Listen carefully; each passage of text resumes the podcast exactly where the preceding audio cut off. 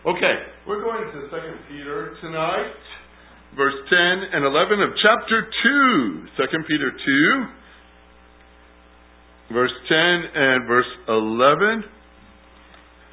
Every week I get artwork on my door, which I eventually stick on the door, but I always put it in a little pocket uh, on my door. Uh, to Pastor Bob from question mark, question mark, question mark. That's the way it always starts. I still don't know who this is, and I'm not trying to figure it out, but I know somebody is really doing well. They are like wandering stars. I like the way they start that. Wandering instead of wandering. But they destroy, it will get you on the wrong course. A false teacher. A wandering star leads you away.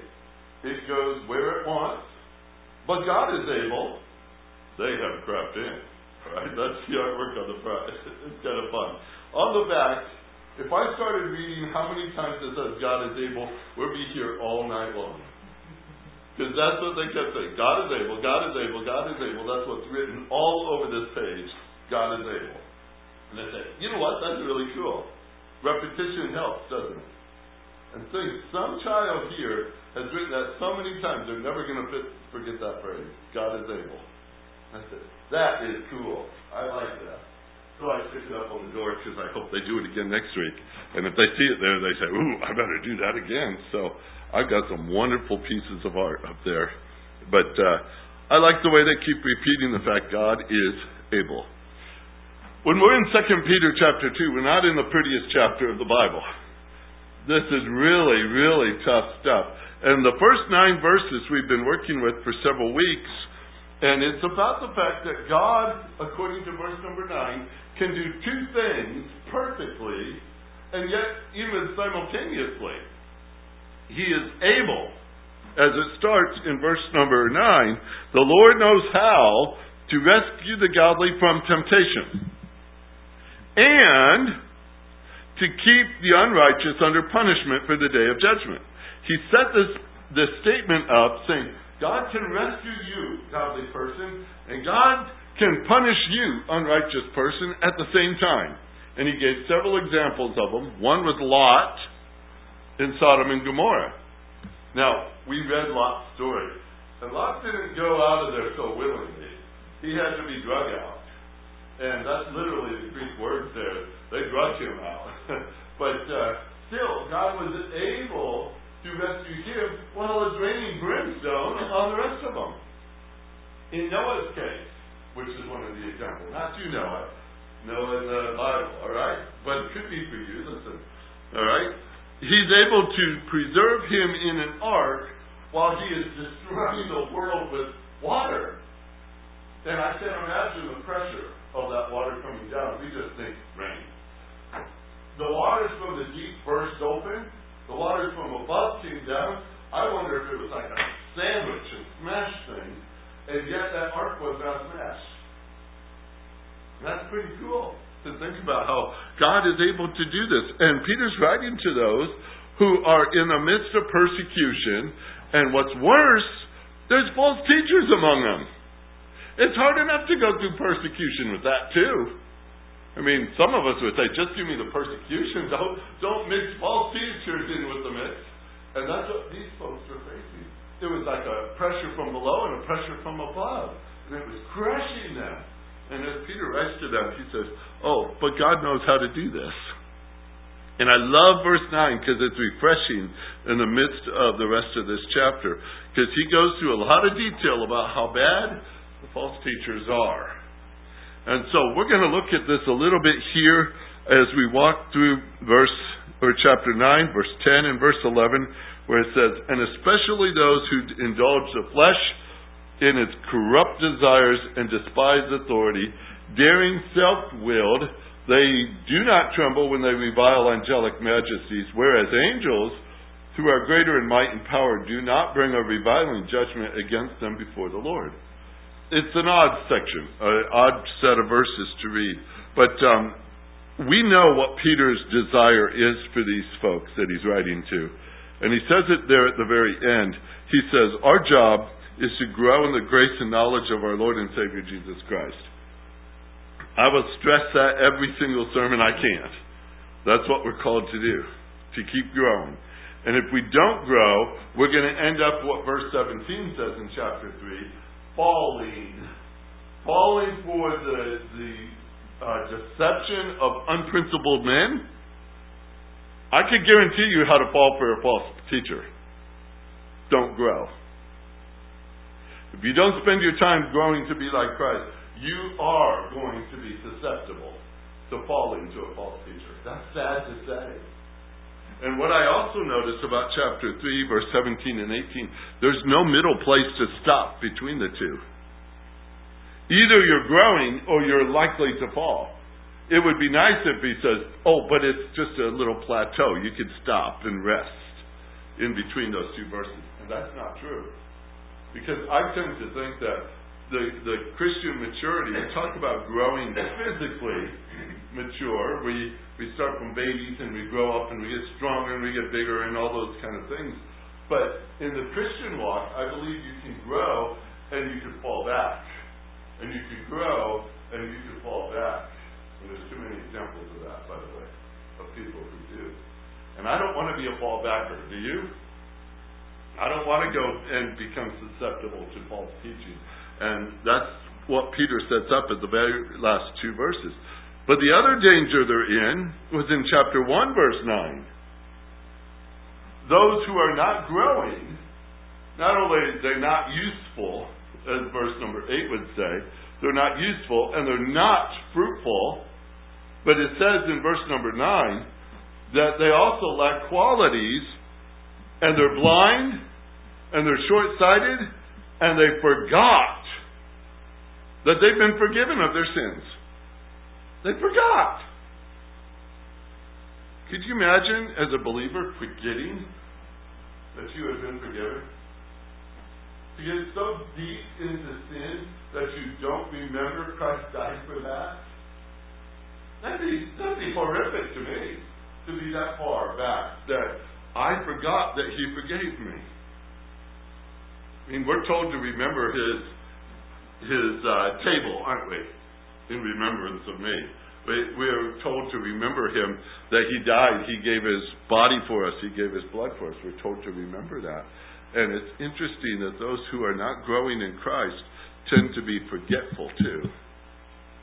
They forget he died for them. He, they forget he forgot, and they get involved in those sins again, and it it blinds them. It makes them short-sighted. So, with that as a background, this is what Peter is addressing in 2 Peter 2 about those who indulge in the flesh. Now, we can go to all kinds of interesting passages. Let's, let's put a bookmark here for a minute. We're going to travel a little bit. Go back to Galatians 5. If I said Galatians 5 and you're a Bible memory guy or gal, what are you thinking right now? Fruit of the Spirit, verse 22, 23. It's funny, we can preach all day long on those verses, but we rarely go to verse 19 before it. The works of the flesh. If you're not doing the deeds of the Spirit, guess what you're likely to be doing? The deeds of the flesh and they're in opposition to one another. If we read the whole chapter, we're supposed to walk by the Spirit so we don't carry out the desires of the flesh. But look at verse 19 and look at the list. The deeds of the flesh are evident. They are immorality, impurity, sensuality, idolatry, sorcery, enmity, strife, jealousy, outbursts of anger, disputes, dissensions, factions, envying, drunkenness, carousing, and things like these did I just read off the newspaper to you?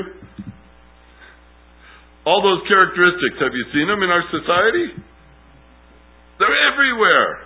And they're right, and they're not hidden anymore, are they? A lot of these are just so blatantly out front. Here's my fear, though. Peter's writing to the church. I mean, Paul was here, writing to the church. And unfortunately, these things are in the church, too. When, when John wrote his Gospel, chapter 3, now I say John chapter 3, and what do you immediately think? Verse 16, right? For God so loved the world. Look at the rest of the passage, start in verse 19. John 3, verse 19. This is another passage. We don't go all the way down and talk about the rest of this. Verse 19. For this is the judgment that light has come into the world, and men loved the darkness rather than the light, for their deeds were evil. This is powerful. I aim at my Greek students there in the back. Agape love, right? Powerful love. Strongest we talk about. We put it in that list. Agape, oh, you know, eros, we go through that list. This is the only time the word is used in the negative. Isn't that powerful? We're to, to love God like this word. We're told to love one another like this word. And what are they doing with it? Loving darkness with that same passion. Isn't that powerful? It's like, you can't use our word. I've heard people say agape is a divine, word. It's reserved only for God. Till you get to this verse, and that's not a pretty picture. And it goes on. Look at verse number 20. Everyone who does evil hates the light. Boy, that's pretty strong, isn't it? The first, verse 19, they love the darkness. In verse 20, they hate the light. And they don't want the light to shine because they don't want their deeds exposed. Okay, so those who are these men? Who, who are these men that love darkness? Who are these men that hate the light? Peter would say, those are the people who have snuck into your church. That's the kind of people they are. False teachers are those kind of people. And that's sad to think that we could say, well, it's out there, we've seen it out there, it's out in the world around us. But it's really scary when we say it's in the pews, or it's in the pulpit, or it's in the Sunday school room. That's pretty serious stuff. Notice what Peter starts with. Now go back to Peter. He's talking about those who are kept as unrighteous people under punishment for the day of judgment. Verse 9 was right there, and we're still on the context, okay? We're still pulling off from there, and it says uh, in verse number 10, and, see, he's not done with this thought and especially those who indulge the flesh in its corrupt desires and despise authority. What's he comparing this to? Let, watch this list. If you start all the way up to verse number 2, these false teachers are described as many will follow their sensuality, and because of them, the way of the truth will be maligned, and in their greed, they will exploit you with false words, and God's going to judge them. God didn't spare angels when they sinned, verse number 4. God didn't spare the ancient world when it sinned, but he spared Noah. God did not spare Sodom and Gomorrah when they sinned, but he saved Lot. And then he gets down to verse number 10. Now look at the list. False teachers, greedy people, exploiting people, the world of sinful angels, the world of sinful pre-flood individuals, the world of sinful Sodom and Gomorrah residents, and the Lord says, and especially, it's like he's pointing his finger at, see, I judge them. And he said, boy, that was severe judgment. And I judge them. Yes, that was severe judgment. And I judge them, and that was really severe judgment. And God says, and especially, can you see it ramping up?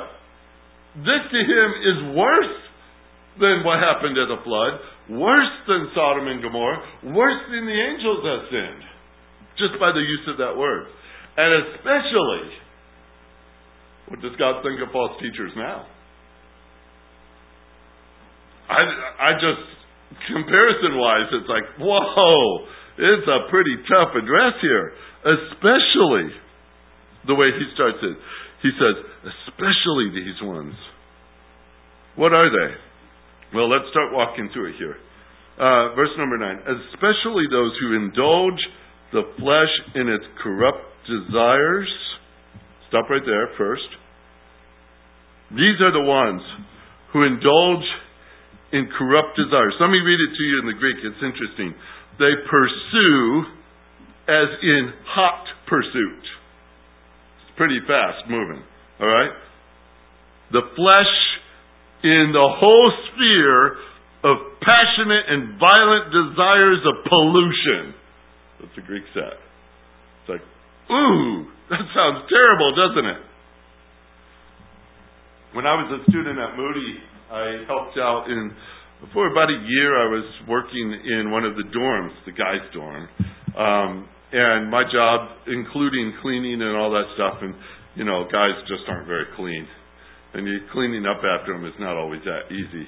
And we fill up giant containers of trash, big ones on wheels that can hold three or four or five people inside of it. They're so big. And we fill that thing with trash and take it all the way down through the tunnel system in the basement. And there was a, an old elevator we'd get on and pull the old handle, you know, doors down and all that service elevator style and go up to a dock area.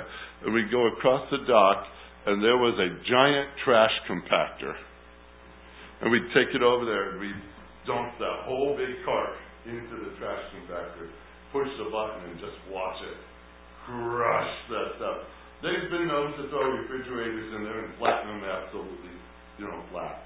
And uh, they especially like to get the rats to fall in it before they push the button. We had we had rat counts all the time, rat kills and stuff like that.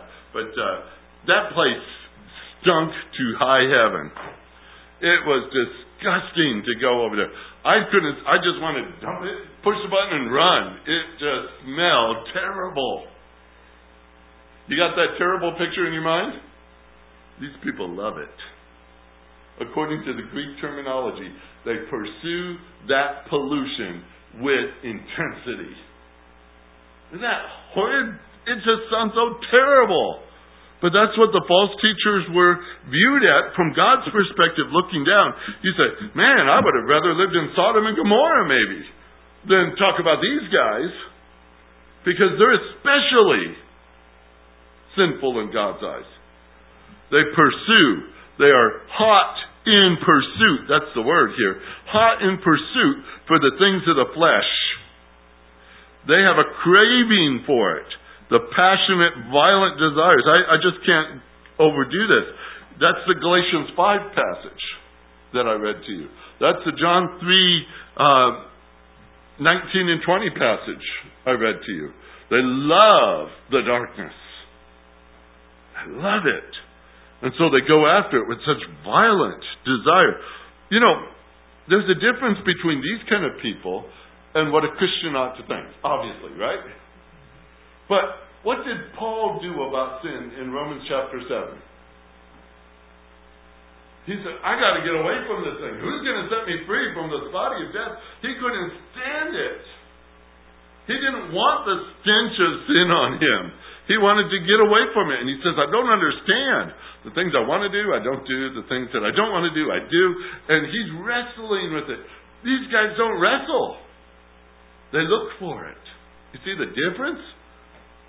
That's the, the interesting craving about what they're about. They have a lust for pollution. What they needed to do was move to Gary, Indiana in the 1970s. That, they would have got plenty of pollution then. That place was disgusting to drive through, scary at times, even at that. But we'd always have to go through it to see my dad at work. We go right down through the pretty bad places in Gary, Indiana. And at the time, we were the murder capital of the world. Yeah, even worse than East Chicago, but you've seen both. It's like, yuck! No, nobody wants to live in that. I mean, the, everything was brown.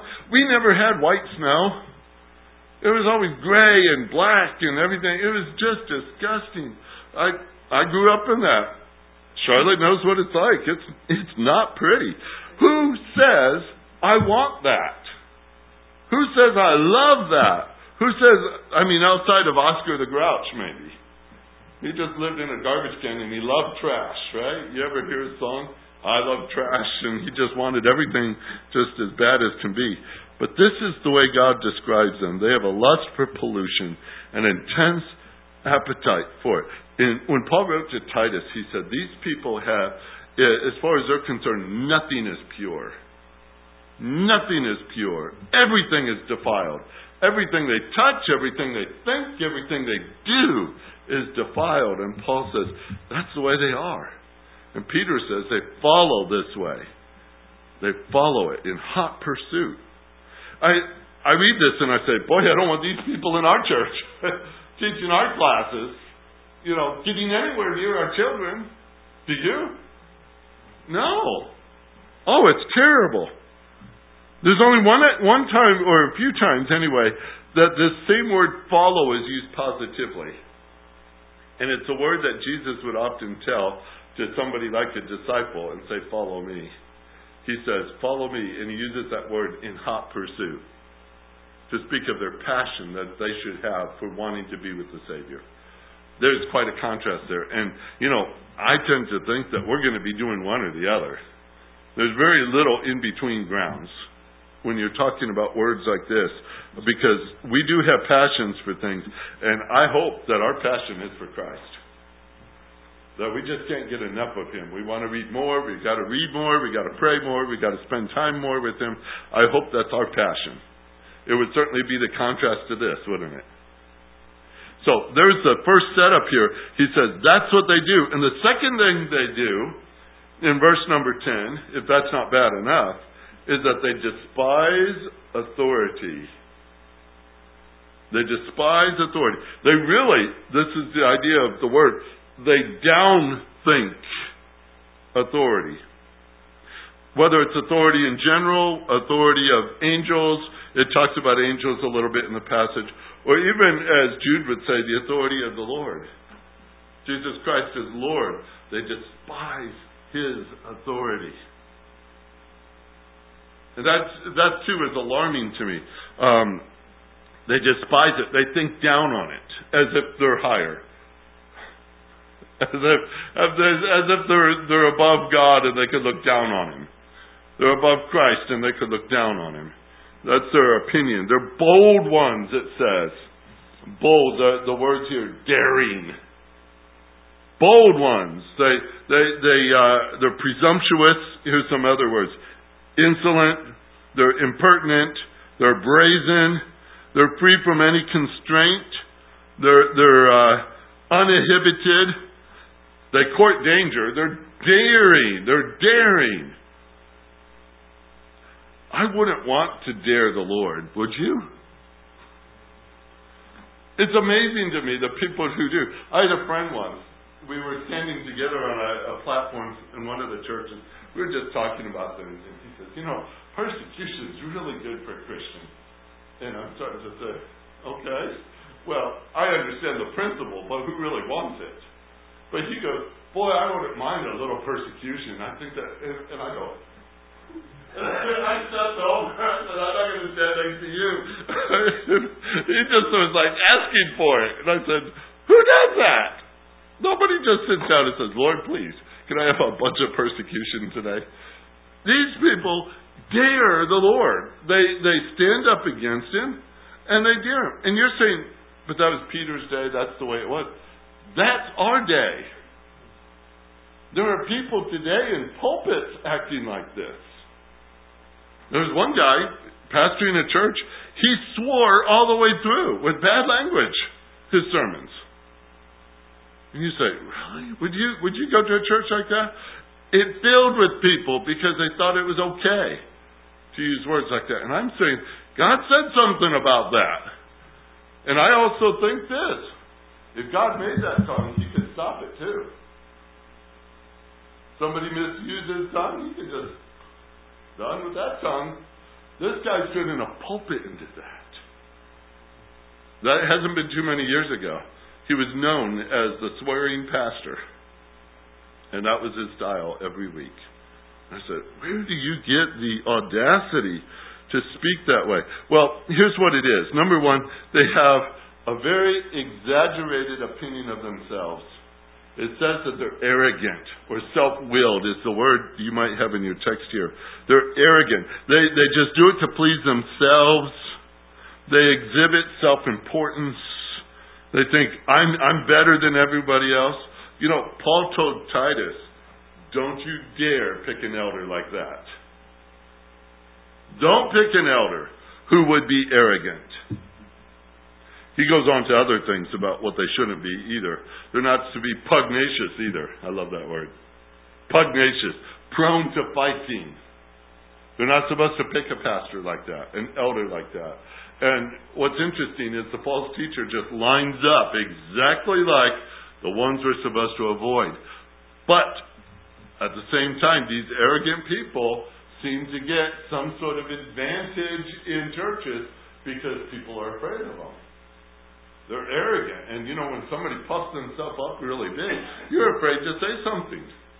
You're afraid to confront that person. You you don't know what they're going to do. You really want a pastor like that? I don't think so. But churches are full of boastful men, arrogant men, self self uh, uh, high opinion. Uh, they had a self high opinion or self importance of themselves. And God says in His Word, elders should not be that way, and a false teacher Oh my, that's one of their descriptions, is arrogance. And that's true. More times than not, if I find somebody teaching false, I could show you that they're an arrogant person.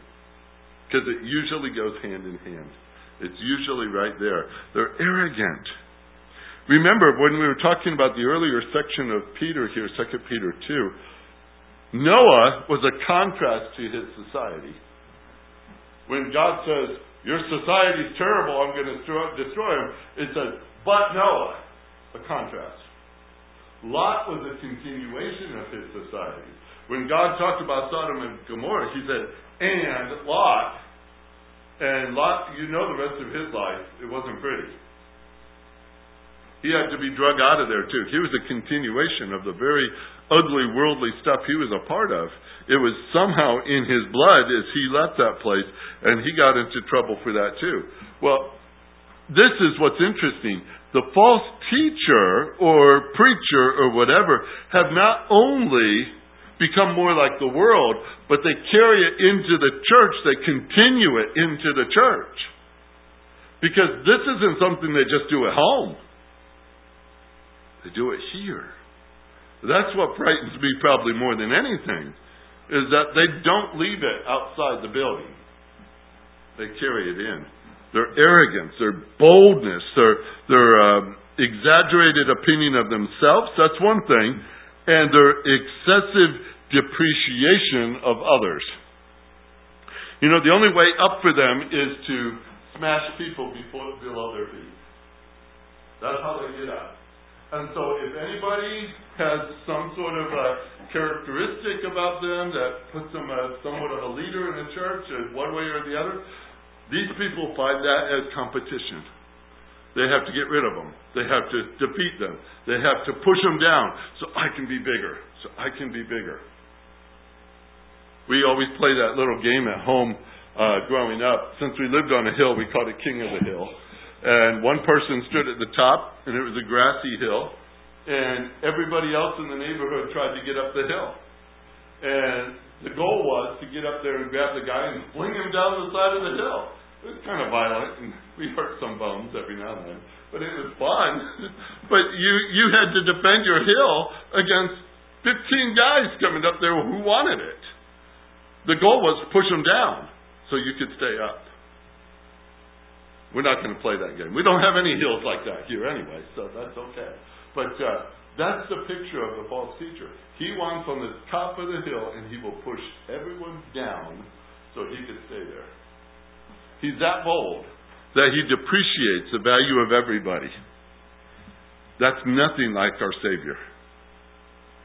Our Savior became a servant.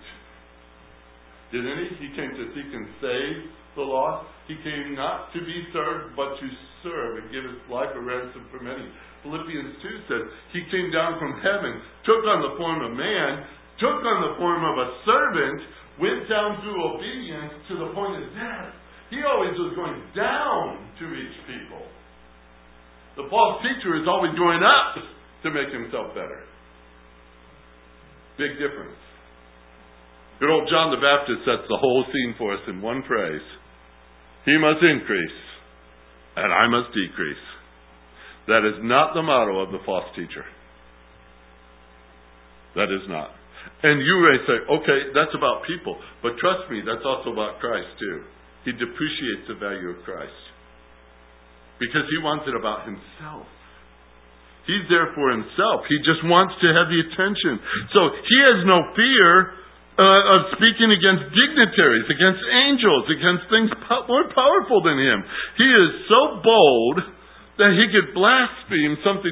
He he has no place of even talking about them in that way, but he despises authority, and he's daring and self-willed, and he doesn't tremble when they revile angelic majesty. You want to test yourself on how great you are? Go and try to mess with an angel. You ever study those guys? You don't want to mess with an angel. All right? They're bigger than you. They're faster than you. They're wiser than you. They're more powerful than you. Angels are pretty good at their job. Good old Sennacherib and his group found out one night. The angel was sent down to take care of the Assyrian army. 186,000 dead soldiers in the morning. It's like, wow, that was one angel. He has no trouble with man. None whatsoever. Book of Revelation, we went through that. How many times did God send the angels out to, to just mow them down? So many times we read of the power of an angel. And look at what a false teacher is willing to do. He's to blaspheme an angelic being to revile him. I said, what? Where's your brains in this? Who would do that? That's like finding one of those big electrical boxes on the wall that says caution all over it, opening it up and sticking your hand in on purpose. I mean, what's the smart in that? You're going to fry yourself. This guy, he has no trouble. He doesn't even tremble when he defames angelic majesties. And we're just talking about angels. We're not even talking about his opinion of God yet. But he's not afraid. Here's Warren Wiersbe's comment. When ego is at stake, these apostates will stop at nothing in order to promote and protect themselves. There are no, they are so secure in their pride that they even dare God to judge them. You say, really? Yeah, that's in chapter number three verse, uh, verse number 4, chapter 3, they're saying, Where's the promise of his coming? The coming they're talking about is when God's coming to punish the world. And they said, Oh, it's not true. Where is the promise of his coming? Oh, he's not coming. He can't. He won't come. Matter of fact, he might be a little afraid of us. You know, there is one final battle before eternity kicks in. And that's a battle when Satan goes around the world and he seduces folks in the millennial kingdom to gather together and stand up against the Lord. It's one straight face to face conflict between Satan's last chance and Jesus' king. And they grab that whole army and they surround the city that Jesus is in, the Jerusalem. They surround it with multitudes of people and they think, we've won. We've got him. He's surrounded. There's no hope. There's no chance. And Jesus really only has to say a word, and they're done. They're gone. Fire comes out, whoosh, done. That's pretty impressive. But Satan still thinks he could win this battle. So don't be surprised if he could induce his, his false teachers to think they can too. And they go about this way, reviling authorities. They, they, they think too much of themselves and they think so little of authority that's over them. It's astounding to me. They, they blaspheme. Their pride is so great. There's no boundaries on the attacks that they put on other people. I'm going to read this to you honestly, you're going to think it's a part of a movement that's going through our land today. This was written back in the uh, 1700s, I think. But it sounds just like what you see on TV all the time in the big cities. Right, did I give enough clues? Let me read it to you, you'll get it. They regard, regard all government in the state, the church, and the family as evil. advocates for unbridled freedom of all sorts, crying out on liberty and all the evils of oppression, defenders of what they regard as the rights of injured men, and yet secretly they themselves, lusting for the exercise of the very power which they would deny to others. They make no just distinction about what constitutes true freedom, or in their zeal array themselves against government, and in their zeal array themselves against government in all forms. No topic of discussion would be more popular than this, and from none would they hope to secure more followers. For it, if they could succeed in removing all respect for the just restraints of the law, the way would be open for the accomplishment of their own purposes. In setting up a dominion over the minds of others, it is a common result of such views that men of this description become impatient of the government of God Himself and seek to overthrow all authority and to live in the unrestrained indulgence of their own vicious inclinations. That's, that's good for the news tonight. That's happening in our land. It is. That was written about false teachers in a commentary hundreds of years ago. And it's like, wow, they're here, aren't they? You ever take a good look at Psalm 2? You've heard of Psalm 2 before. Just take a peek at this for a minute. Psalm 2, it, it describes these people perfectly.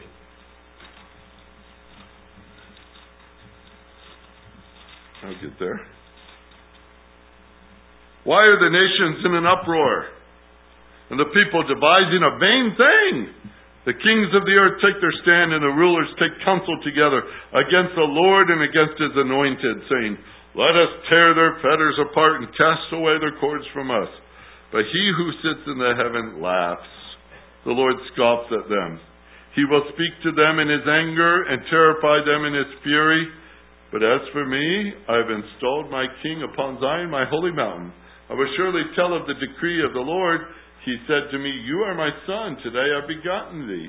Ask of me, and I will surely give the nations as your inheritance, and the very ends of the earth as your possession. You shall break them with a rod of iron. You shall shatter them like earthenware. Now therefore, O kings, show discernment.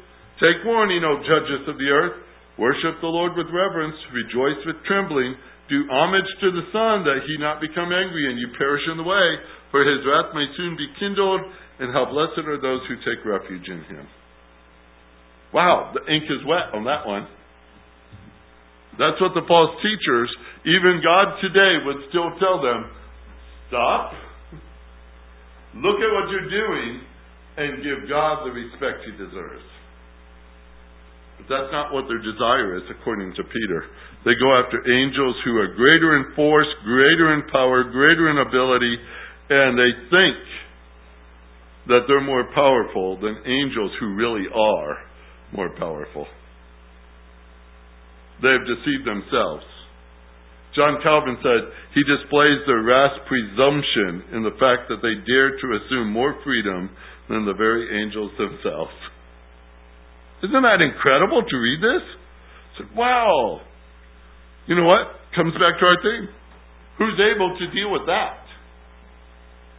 God is able. This doesn't make him break out in a sweat. Right? He doesn't look down and say, Oh no, what am I going to do? He knows what to do.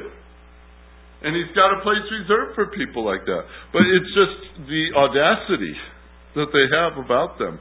That's why if I could do anything I can to preserve a, a church fellowship that can walk in purity of doctrine, that would truly worship the Lord in reverence, that would live their lives out in keeping with obedience, that would seek to know Him more and more and more and grow and grow and grow, that's what I want to be a part of. I don't want to spend every single day trying to figure out how are we going to deal with a false teacher among us. The best remedy, the best defense is, I say it in the morning too, stay close to the shepherd. That's what we're supposed to do. Grow in Him. And so, that's where I'm going to leave us here tonight. That's not a happy theme. I know, it, but it's necessary for us if we're going to understand the conflict we're living in today. We got to keep that understood. So we're going to keep working on Peter. Next week, next week, they're going to have this whole room changed by the time we get back here Sunday night. And what we've done before, we'll do it again. We're going to have a VBS prayer meeting next Sunday night. And we're going to be praying for the ministry of our, our leaders and the kids that come in and all the other activities that will take place in the course of that week. So that's what we'll do next Sunday. All right? We have, and we'll have plenty of reminders of it when we see the room. That'd be good. Okay, uh, let's have a word of prayer and let's stop there for the night.